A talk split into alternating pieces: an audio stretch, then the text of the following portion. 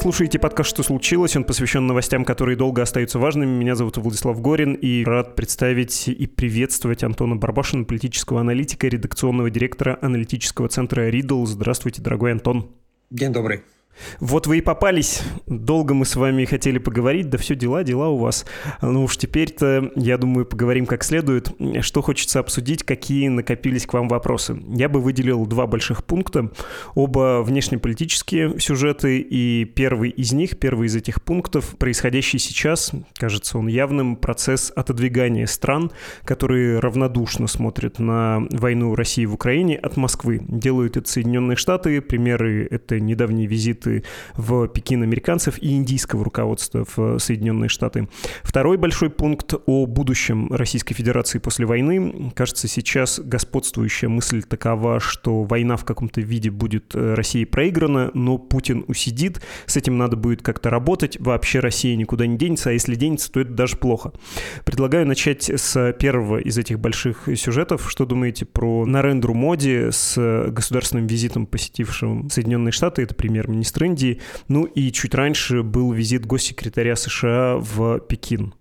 Ну, смотрите, самая главная история здесь для понимания — это то, что заявления могут делаться очень разные, совершенно осуждающие российские действия. Можно даже говорить о том, что будут закрыты какие-то каналы параллельного импорта или в случае Индии поставок, значит, российских энергоресурсов. Но то, что мы видим по факту, Индия уже стала крупнейшим поставщиком нефти в ЕС. Процесс вроде как не планирует тормозиться. Всем прекрасно понятно, что это российская нефть, которая через Индию идет в Европу. И, в принципе, для Индии слишком большое количество экономических факторов, которые делают привлекательным сотрудничество России. Я пока вообще не вижу реальных предпосылок, чтобы Индия как-то тормозилась эм, с точки зрения наращивания этих связей. Покуда еще и такие большие скидки Россия делает на все это. В индийском экспертном сообществе тоже говорится вполне прямым текстом о том, что ну, сорян, Вашингтон, извините, мы вашими союзниками не будем. Тут ситуация вообще непростая. У нас как бы и с Китаем своя история. Нужно держать там определенный паритет, нужно держать какие-то преимущества. В этом смысле Россия здесь очень важно отношение с ней, чтобы Россия не была только китайским партнером в сотрудничестве,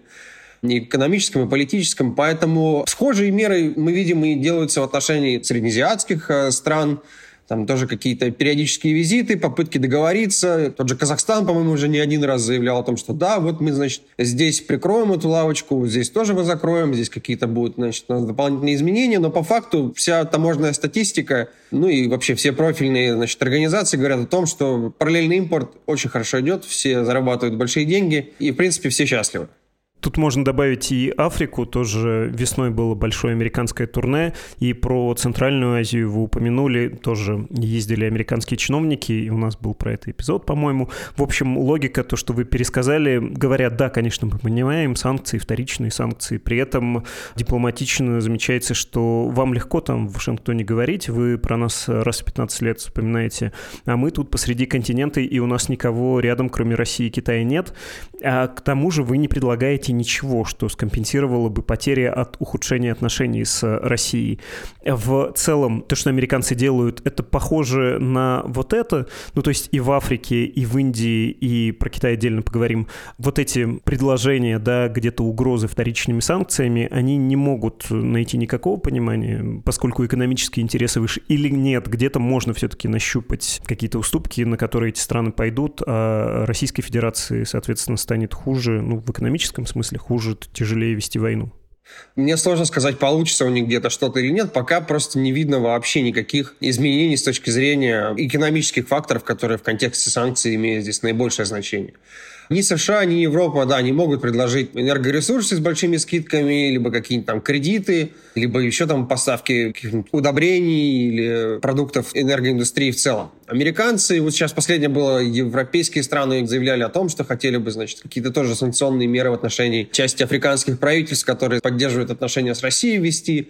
Но, опять же, пока это очень сложная правовая, значит, история для них. Просто так они это не могут сделать. Нужны какие-то конкретные прецеденты. И, опять же, я хочу еще раз подчеркнуть, что любая страна, будь то Казахстан, будь то какая-то африканская страна, Индия, может сделать красивую историю, что, о, смотрите, мы здесь прикрыли какой-то там канал поставки товаров двойного назначения. Мы, значит, соблюдаем западные санкции. Мы, значит, против того, чтобы эти товары использовались в войне в Украине. Но по факту это может быть либо какая-то одна крупица из огромного моря подобных контактов, либо это просто будет чисто символическая история. В случае Казахстана мы такое точно видели. Но, опять же, из того поля, которое мы видим информационное, да, действительно, разного уровня послы из ЕС и США ездят по всему миру и пытаются убедить, именно убедить страны, которые не участвуют во всем этом деле напрямую, что вот не нужно, значит, помогать России. Но такое впечатление, что действительно там основной акцент сделан на попытке убедить, что вот война России в Украине – это плохо, посмотрите. Им, значит, говорят, что из Индии, что из Центральной Азии, что из Африки. Ребят, тут такие войны у нас происходят, и с вашим, в том числе, участием происходили. Тут вы как бы отдельно сильно переживаете. Но на самом деле аргументы, которые я слышал, что вас так это все волнует, потому что там только белые умирают. Это раз. Второе, что это вот ваши с Россией внутренние как бы разборки, поэтому вы там особо сильно переживаете. А когда вот у нас там по десять тысяч, сто тысяч гибнет мирного населения, вас особо это сильно не задевает, поэтому уж извините, мы здесь будем все преследовать свои национальные интересы. И по факту, вот при всем моральной противоречивости этого тезиса, всем на самом деле на глобальном юге немного плевать. Они зарабатывают деньги, разрешают, не знаю, свои собственные конфликты и интересы, у них свои национальные интересы. Текущая война и все те риски, которые она несет, не представляются для них экзистенциальными настолько, чтобы вот взять и отказаться от отношений с Россией. На второй или на третий месяц войны один из индийских чиновников, он бывший глава МИД, но в тот момент он не занимал этот пост. В общем, человек из истеблишмента, но который может себе чуть больше позволить, довольно емко это сформулировал, что европейские проблемы — это проблемы всего мира, а наши проблемы — это не проблемы Европы, имея в виду и весь Запад в целом. В общем, довольно понятный конструкт, но что меня тут смущает, что я-то вас спрашивал, противопоставляет ли этому что-то американское, американцы сейчас, могут ли они противопоставить, а вы говорите, ну или я так слышу, что вот эта тактика, которую Россия довольно прямо проговаривает, дескать, Западом мир не ограничивается, есть большая часть человечества, добавляется, которая нас понимает, глобальный юг, мы будем торговать с ними, а Европа назло самой себе пусть отморозит уши, пальцы, что угодно, что там будет мерзнуть холодной зимой ближайшей. Ну то есть на практике, понятно, это все посложнее, не так крепкие связи, наверное, нет инфраструктуры или она формируется, есть угроза вторичных санкций, но все-таки, по большому счету, эта ставка Москвы играет, эта стратегия работает или нет? Ну, не совсем так. Европа в этом случае вообще ничего себе не отмораживает, как бы она все то же самое получает, ну там цена может быть чуть больше, как бы Россия в конечном счете. То есть, ну, условно говоря, представьте, если поставки в Европу, условно говоря, газа, да, вот это как сто процентов, но тут где-то, не знаю, процентов сорок-сорок пять может где-то быть потеряно из-за того, что эта же самая нефть из России через Индию прилетит в Европу в конечном счете. То есть, как бы Россия здесь теряет совершенно огромные суммы денег на всех этих сложных схемах, на обходе санкций, на вторичных санкциях. Проблема в том, что глобальный юг воспринимает это все очень транзакционно. То есть конкретно вот сегодня это выгодно нам, мы это будем делать. Если завтра это станет невыгодно, они перестанут это делать. Весь российский питч, российское предложение насчет глобального юга, что вот он весь как бы здесь с нами открыт, мы с ним на одной волне, и мы как бы можем полностью жить без Европы, общаясь с ними и пребывая с ними в этом моменте. Но все эти отношения сейчас так или иначе базируются на том, что в России пока еще есть деньги, есть возможность делать какие-то большие скидки, делать предложения, которые более выгодны для стран глобального юга. И то, опять же, мы сейчас говорим, ну, на самом деле, как бы есть Индия, есть там африканские страны, но, опять же, это тоже пока скорее для проформы в экономическом смысле, там, мягко скажем, не особо большие перспективы. С Латинской Америкой вообще сложно до тут дотянуться. То есть у нас есть реально из того, что очень интересно для России, это Китай, Индия, Турция, центральноазиатские страны, ну еще плюс-минус пять стран, с которыми может увеличиваться количество взаимного товарооборота. Но проблем с этим тоже немало. Допустим, возьмите ту же Индию, есть очень большой дисбаланс торговли. То есть Россия поставляет туда огромное количество энергоресурсов, получает за это энное количество рупий в большом количестве, а покупать в Индии для нас, для России, там не так много всего интересного. В итоге накапливается какое-то безумное количество этих рупий, которых непонятно куда тратить. Поэтому пришлось отказаться от полного перехода торговли рупий-рубли. Поэтому здесь плывет немножко вся эта идея про то, что мы сможем полностью перестроиться, уйти от доллара, и все равно большая часть торговли с Индией происходит в долларах, и так и с другими странами. То есть здесь так или иначе все равно зависимость от западной финансовой системы никуда не денется. С тем же Ираном, да, хотели бы значительно расширить сотрудничество, но там банальные проблемы на Каспийском море, количество кораблей, грузоподъемность портов, которые имеются и с российской, и с иранской стороны, и с иранской стороны, еще намного хуже. С другими странами тоже большие проблемы с логистикой. В России, сами представьте, у нас как бы это, по сути, вот эр жэ дэ, да, которая загружена, перегружена. И дополнительно нарастить объемы куда-то в третьи страны оказывается достаточно тяжело. Поэтому со всем этим глобальным югом есть очень большие проблемы в ограниченности возможностей. Если в Европе, то, пожалуйста, можно было наращивать, там как-то на юг, на север, посерединке вести, то с глобальными странами юга это вот вопрос того, что пока сейчас это удается, там вытаскивать что-то удается с огромными потерями, но это никак альтернативной Европе не может стать. Но российской позиции про глобальный юг можно отдать должное в том смысле, что да, действительно, глобальный юг по, условно говоря, ну, это не идеологические соображения, но соображения, так скажем, нормативного характера в отношении этой войны, да, действительно, они не вписываются в западное видение того, что происходит на Украине. Вот это, да, действительно есть.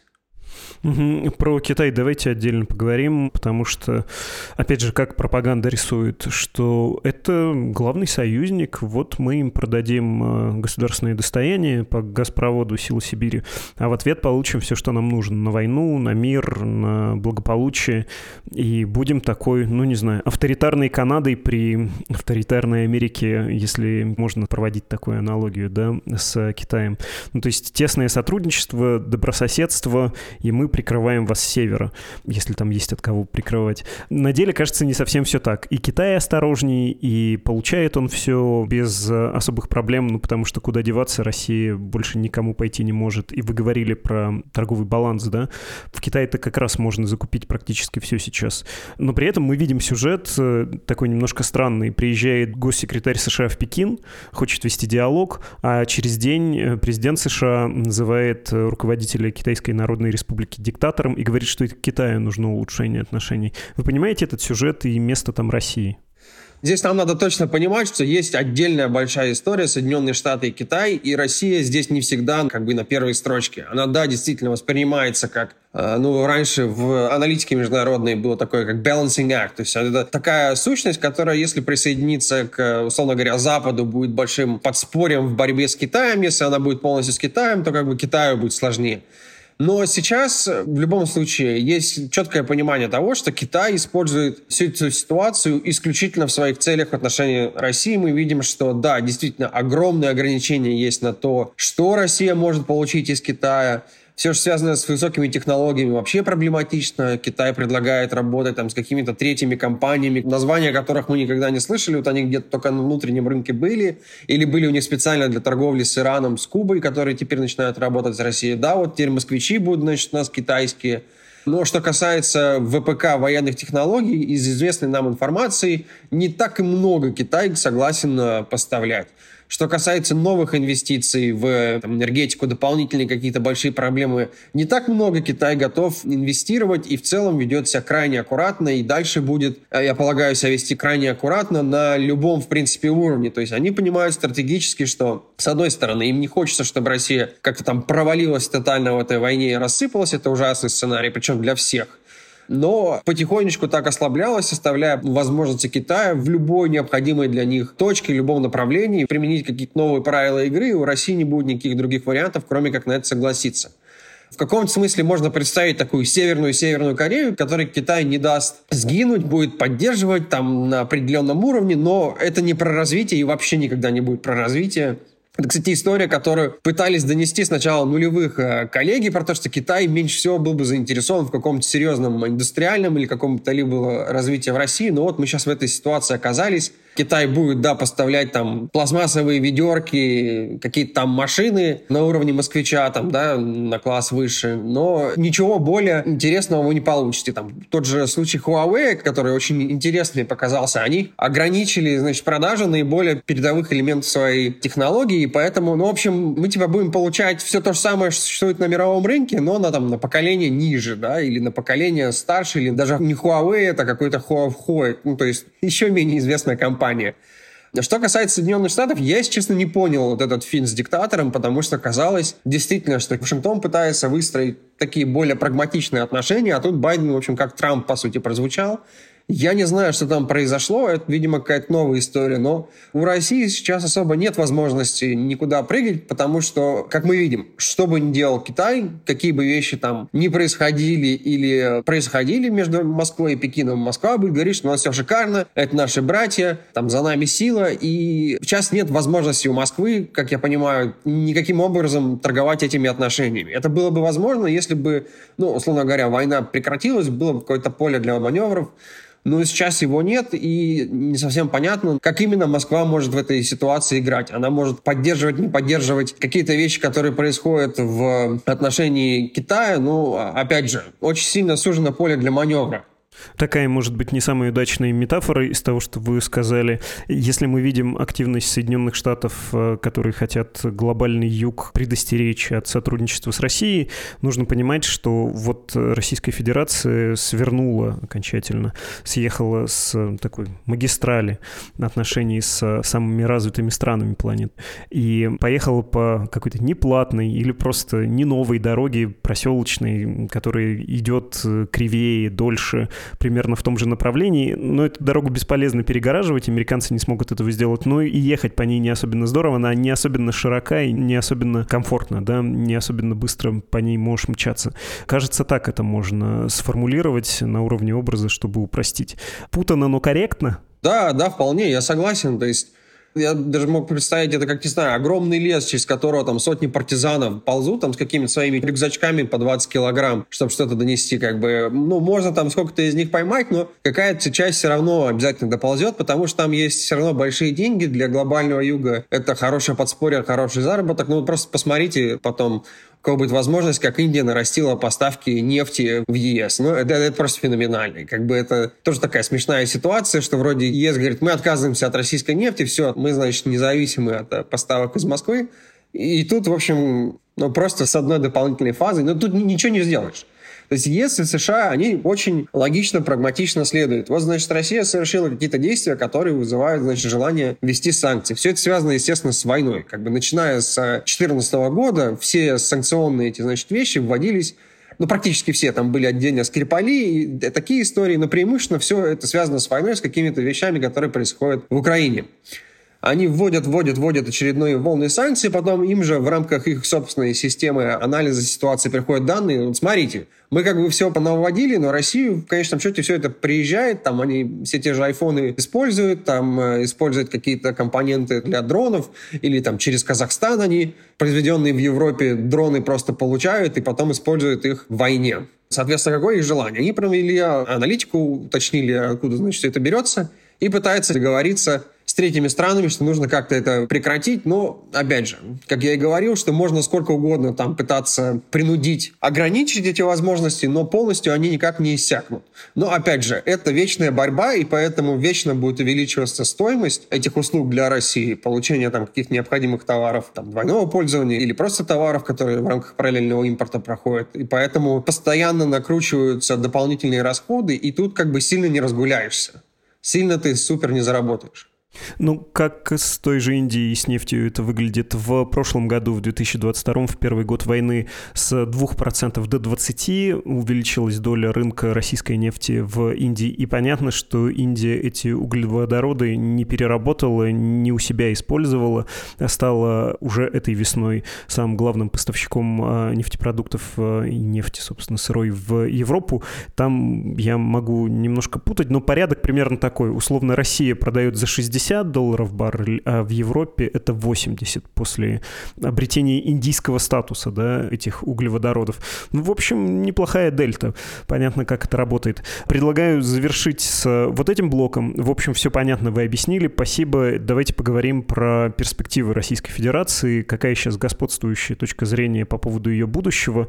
В том числе можно вспомнить, как пару недель назад встречались в Брюсселе на полях Европарламента российские оппозиционеры, их туда пригласили, и один из них, Кирилл Рогов, сказал, что ну вообще-то, наверное, никто не должен хотеть коллапса России, потому что это для всех будет проблемой. Россия должна остаться. Верно ли я понимаю, что господствующая точка зрения у умеренных, вполне здравомыслящих людей на Западе, у истеблишмента, у экспертов в том, что Российская Федерация в том или ином виде проиграет, но, скорее всего, Путин усидит, После Путина неясно что, может быть, новый Путин, скорее всего, не будет рассвет демократии, и может даже это неплохо, потому что если альтернативой является коллапс, это никому не нужно. В том же примерно виде, плюс-минус, Российской Федерации это нормально. Если у нее не будет привычки воевать, особенно в Европе, она является стабилизирующим фактором, обеспечивающим безопасность в регионе, в мире. Отсутствие этой страны на карте – это крайне небезопасно. Правильно так формулировать или это слишком большое обобщение? Давайте начнем с последнего. Развал России, деколонизация, появление там свободных Татарстанов, Якутии, Удмуртии, там, сибирских республик – это как бы маргинальное явление с точки зрения людей, которые это все высказывают. То есть это не какие-то яркие действующие политики или ведущие аналитики, исследователи, журналисты. Тем не менее, такая дискуссия существует. Она продвигается разными людьми, которые, ну, часть людей, в том числе и политиков, журналистов и исследователей, которые просто хотят, чтобы Россия страдала, там, да, мучилась, и для них этот сценарий наиболее привлекательный. Либо это часть людей, которые серьезно почему-то думают, что это единственный способ, значит, устранить проблему России для мира навсегда, чтобы, значит, страна раскололась и там, погрязла в пучине гражданских войн. Но, опять же, пока это никак не мейнстрим, но такой дискурс имеется. С другой стороны, чем больше этот дискурс становится повторяющимся, тем больше я вижу умеренных людей, которые говорят: «О, боже упаси, нет, пожалуйста, не надо». То есть, на самом деле, нет, я не могу сказать, что есть какой-то серьезный запрос на этот развал. Дальше позиция такая, что если, что бы там ни произошло при изменении в России, просто приостановится внешняя экспансия, попытки, значит, менять режимы в других странах, попытки использовать войска в третьих странах, попытки использовать, там, я не знаю, энергию, назовите, в общем, любой другой параметр для влияния в третьих странах, окей, дальше это ваша проблема, россияне. Типа, если у вас там будет, условно говоря, демократическое правительство, здорово, отлично, будем дружить, будем общаться, будем решать проблемы вместе. Если там какой-то будет Путин два точка ноль, или там, я не знаю, Медведев, Шойгу, Кадыров, Пригожин, и это будет только внутренние проблемы, и мы будем, конечно, вам сочувствовать, но, в общем, это ваши дела и ваши, значит, заботы.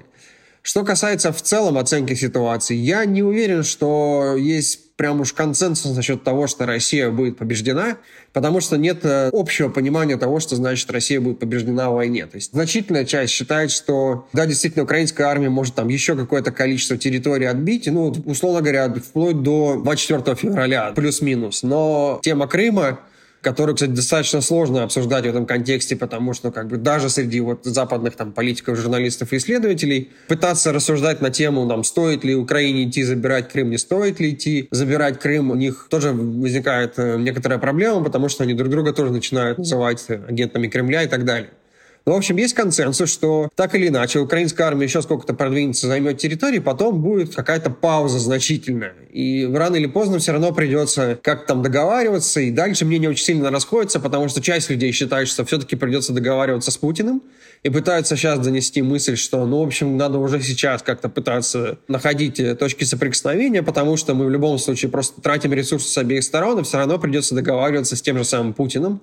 Другая часть людей говорит, что нам в любом случае надо будет прождать какой-то момент, пока Путин сменится. Ну, даже если получится, что закрепится какая-то линия соприкосновения, ну, значит, будет линия соприкосновения, которая и периодически будет конфликт вспыхивать и затухать.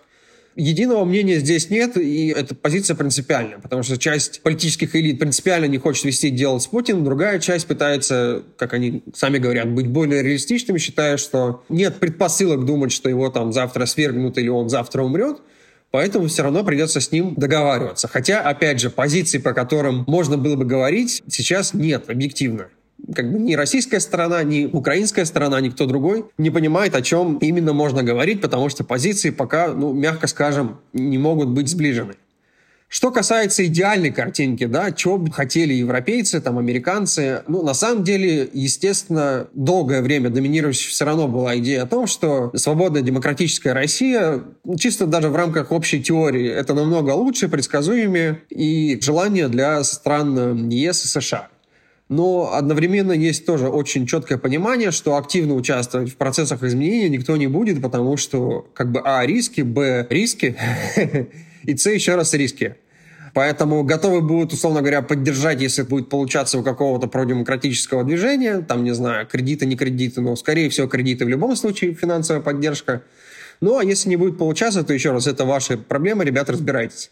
Пока же просто нет вообще понимания того, когда и может ли такое быть изменение. И я думаю, сейчас в целом все равно стратегическое мышление в отношении России очень сильно не получается продумать, потому что все сконцентрировано на моменте контрнаступления, и в зависимости от того, как оно пойдет, стратегическое мышление будет очень сильно меняться.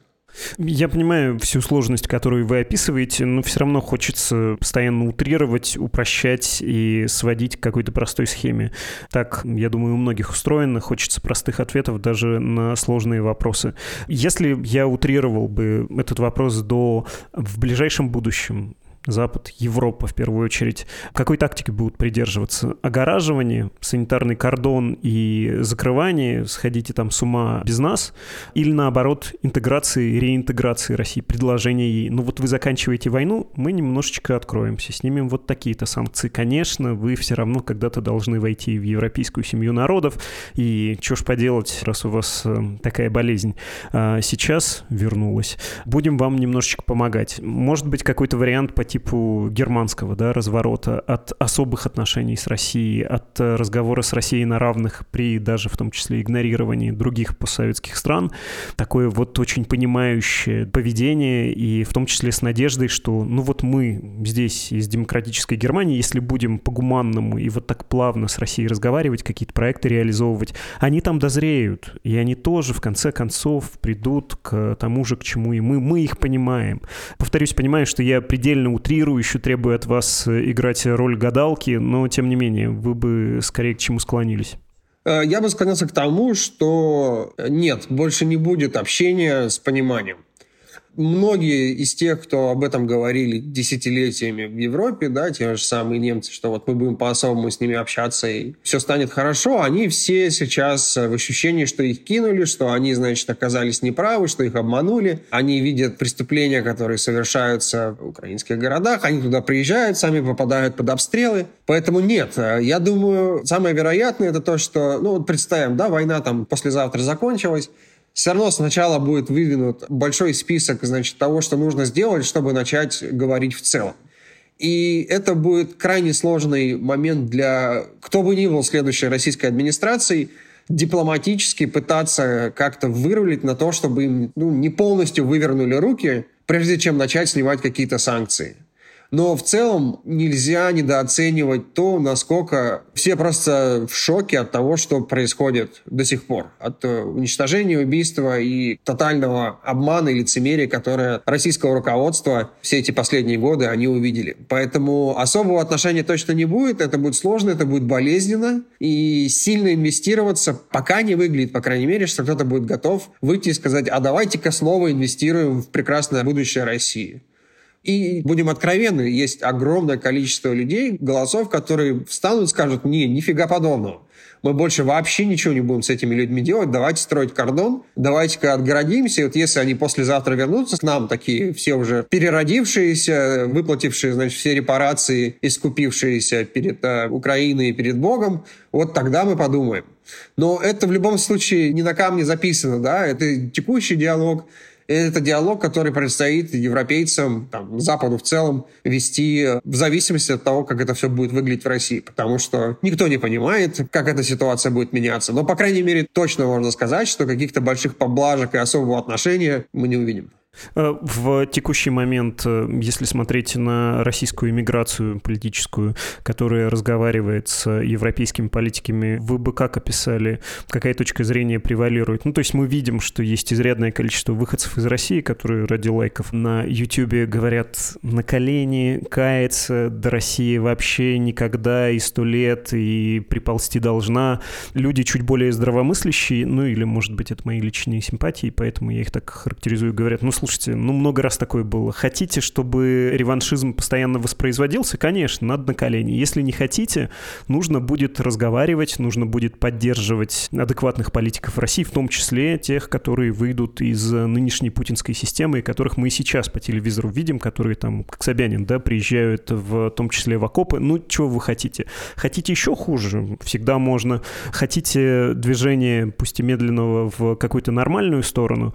Нужно будет поддерживать поддерживать не самых приятных персонажей и кое-чего и подпростить России. Ну, то есть это условно за кем сейчас первенство? За чешским президентом, который говорит, что русских, в том числе и в Европе, надо, как в сороковые годы в США, японцев дискриминировать и вообще какие дела с русскими иметь? Или это условно те политики, которые приглашают в Брюссель более умеренную часть эмиграции? За кем сейчас первенство? Чей голос слышнее и чей голос отзывается, что ли, у публики, у избирателей как-то лучше?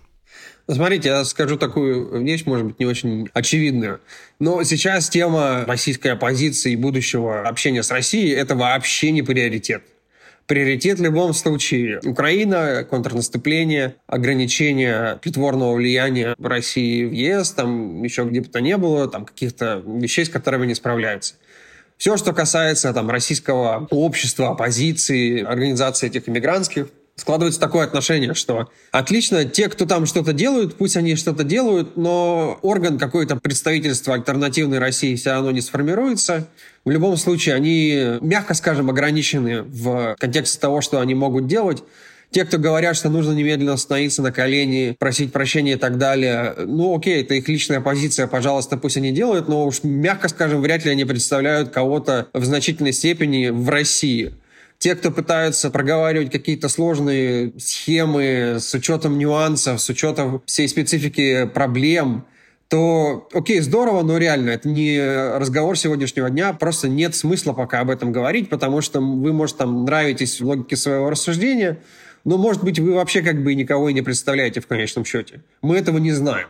Вы говорите, что там тридцать процентов, не знаю, сорок процентов не поддержит войну, мы там смотрим на там, какие-то другие цифры, ну и в конечном счете, в любом случае, вы уже сидите здесь и попьем кофе вместе, пообщаемся, но как бы на что вы сейчас там реально влияете.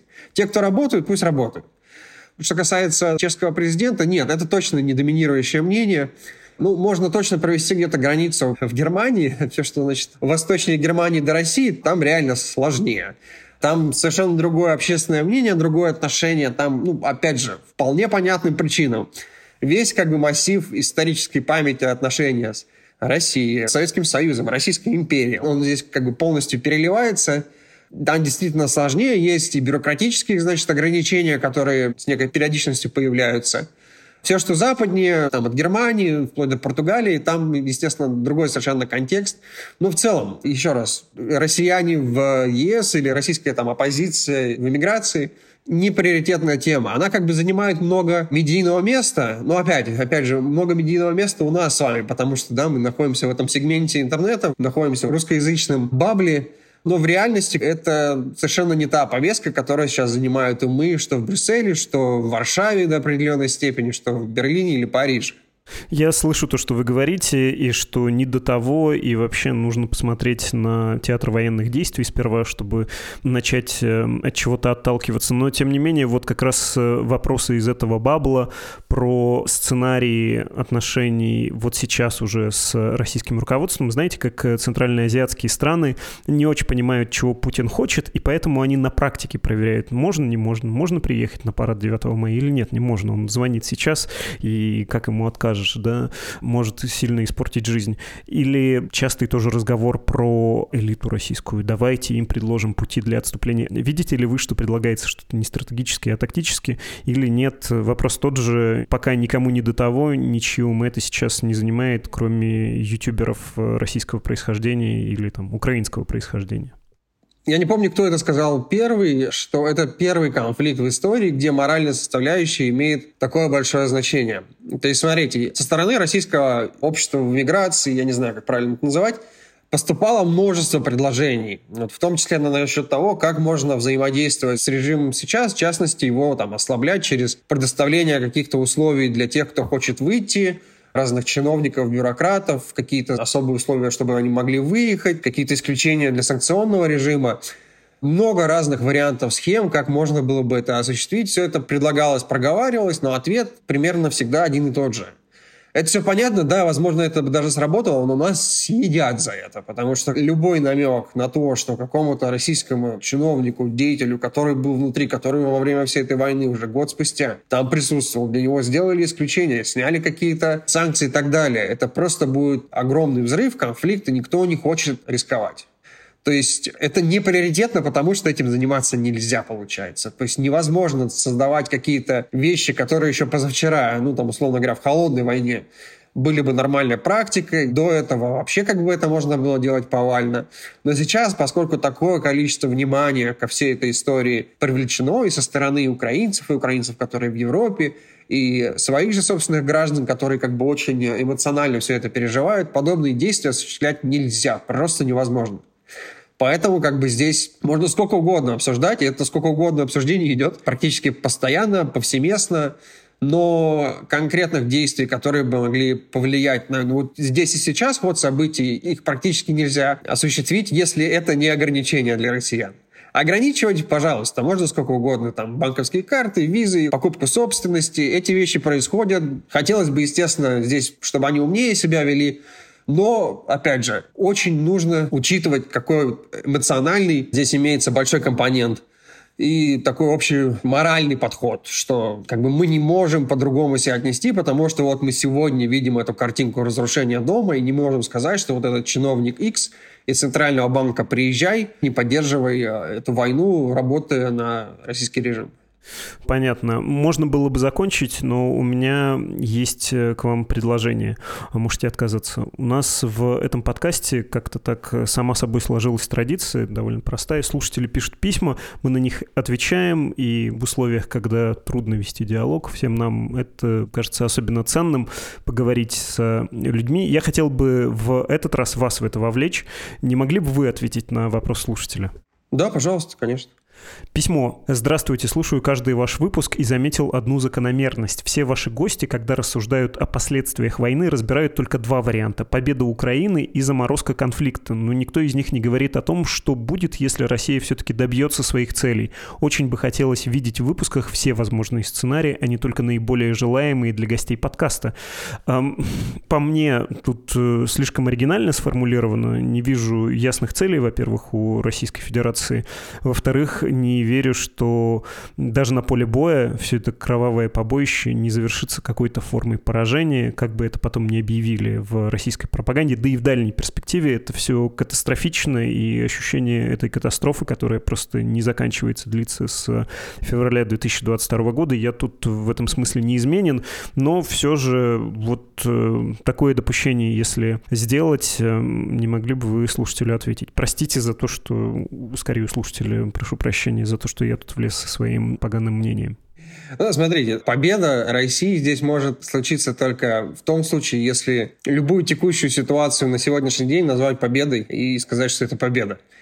Мы точно понимаем, прекрасно это видим, и это каждый день. Желание усиливается не ограничивать поддержку Украины со стороны стран Запада.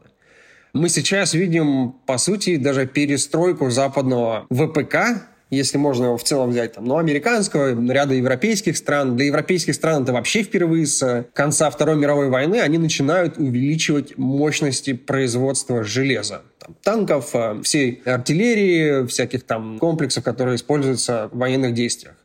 Это долгосрочный процесс, и он запущен. То есть Украина в военном смысле будет теперь частью НАТО. Она уже все более и более становится частью НАТО в смысле соединений, получения информации и так далее. Поэтому можно бесконечно долго сжечь технику свою и технику Украины, убивать друг друга, но я не просто не вижу возможности военным способом там, занять такое количество территорий, которые заявляют в Кремле. Если речь идет исключительно вот о территориях, которые Россия сейчас своими считает, да, по российскому там, новому пониманию, то даже это представляется сложным, но чисто технически можно представить. Да, вот российские войска вышли, значит, на границы этих областей, но сколько они там простоят? То есть насколько долго это может ситуация продолжаться без того, чтобы уничтожить полностью украинскую инфраструктуру?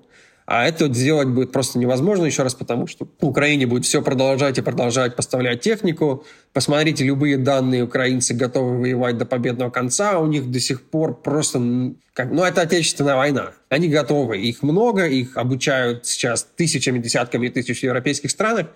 Поэтому здесь я не вижу это возможным. Да даже на самом деле российские эксперты, международники не видят этого возможным. Вспомните последнюю статью Сергея Караганова, который говорил, что можно еще год-два воевать, даже можно там занять эти территории, но Запад никуда не денется, он будет продолжать их поддерживать, спонсировать и так далее. Поэтому ну, он предлагает нанести серию тактических ядерных ударов по объектам в странах ЕС. Но если это считать российской победой, то можно, можно и так. Поэтому нет, на самом деле я не вижу просто это возможным. Можно выйти, наверное, на границы там, Белгородской области и сказать, что вот мы, значит, Россию защищаем, а все остальное было все-таки не России.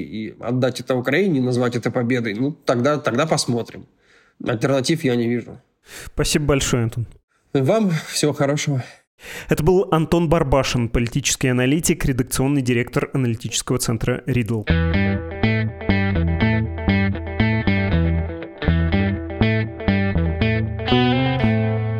С письмами мы сегодня разобрались, но если вы хотите задать вопрос, ответ на который дам я или вот как в этом случае гость нашего подкаста, пишите на адрес подкаст собака медуза точка ай о. Напоминаю, поставьте приложение «Медузы», подпишитесь везде, где можно, включая YouTube и Telegram. Будем на связи как можно дольше, пусть российский интернет и закрывается все быстрее. Если вы за границами Российской Федерации или у вас есть криптовалюта и для вас безопасно поддержать наши издания, будьте добры, мы принимаем пожертвования на страницах саппорт точка медуза точка ай о и сейв точка медуза точка ай о. Эти деньги — основной источник существования «Медузы», помимо вашего внимания.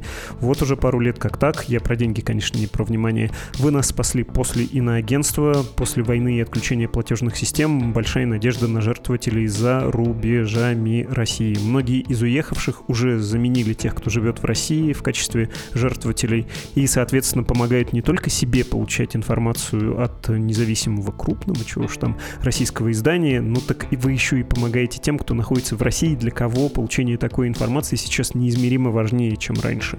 Это был подкаст, посвященный новостям, которые долго остаются важными. Он называется «Что случилось?». Меня зовут Владислав Горин. Это была «Медуза». До скорых встреч.